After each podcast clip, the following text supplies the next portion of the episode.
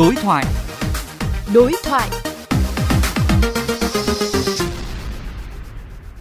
Thưa quý vị và các bạn, nửa cuối tháng 3 vừa qua, Bộ Giao thông Vận tải đã ban hành thông tư số 02/2023 thay thế cho thông tư số 16/2021 nhằm tháo gỡ các vướng mắc bất cập trong công tác đăng kiểm phương tiện cơ giới.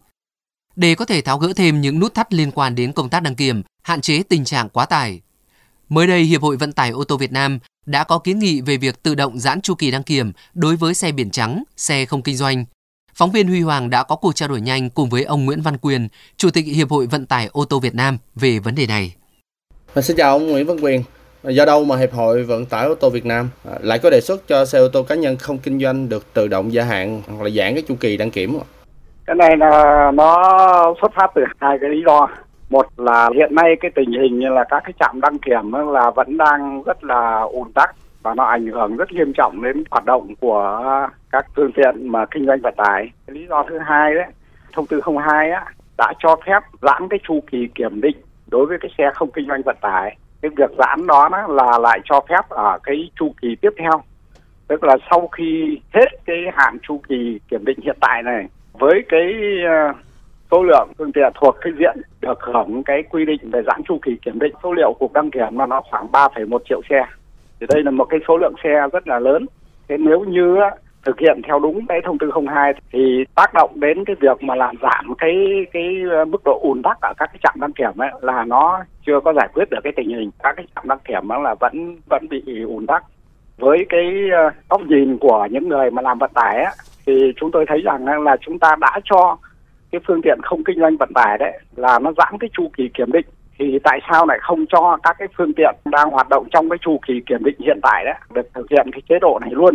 Nếu như chúng ta cho phép thì tôi nghĩ là chỉ cần thực hiện theo một cái quy trình chủ phương tiện hoặc lái xe thuộc cái diện được à, hưởng chính sách là giãn cái chu kỳ kiểm định nó mang cái đăng ký xe này, sổ kiểm định cũ đến trạm đăng kiểm. Và trạm đăng kiểm chỉ cần là lên hệ thống để xác thực hồ sơ là nó đúng là cái đối tượng được hưởng cái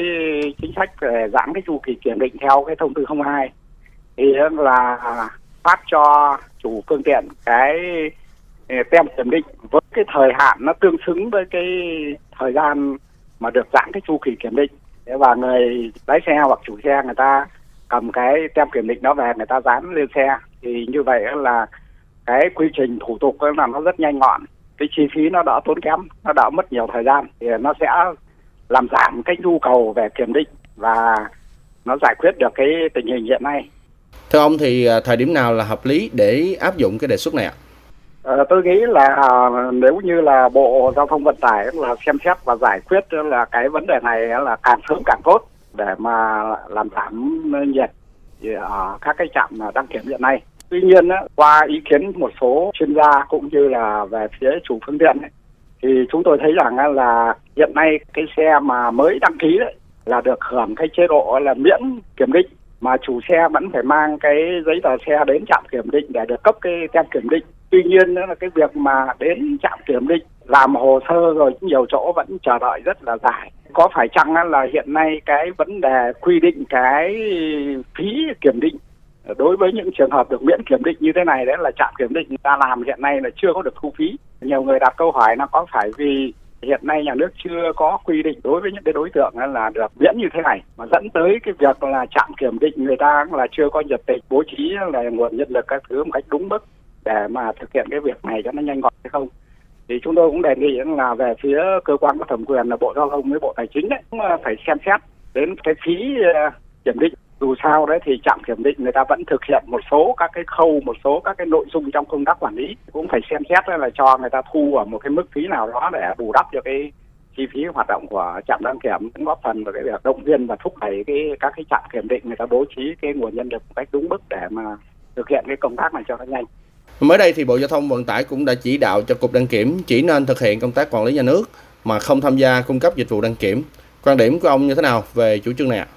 Tôi ờ, đồng tình với cái chủ trương là cục ờ, đăng kiểm nên ờ, tập trung tăng cường và làm cái công tác quản lý nhà nước trên cái lĩnh vực đăng kiểm, bao gồm những cái nội dung như là tham mưu cho bộ giao thông vận tải để ban hành các cái văn bản quy phạm pháp luật trên lĩnh vực này, rồi ban hành các cái tiêu chuẩn, quy chuẩn về phương tiện đối với cái trạm kiểm định, đối với người đăng kiểm viên, cái quy trình kiểm định, quản lý và thiết lập cái hệ thống dữ liệu trong toàn quốc thế còn là quản lý cụ thể hoạt động các trạm đăng kiểm thì tôi nghĩ là nên phân cấp cho các sở giao thông vận tải người ta trên cơ sở cái quy phạm pháp luật rồi tiêu chuẩn quy chuẩn quy trình như vậy á, các cái sở giao thông vận tải người ta sẽ là thực hiện các cái nội dung quản lý ờ, trên địa bàn à, theo cái quy định của pháp luật thì như vậy nó sẽ sát với cái tình hình thực tiễn và kịp thời xử lý chấn chỉnh những cái vi phạm nếu có của các cái trạm đăng kiểm này. Xin cảm ơn ông.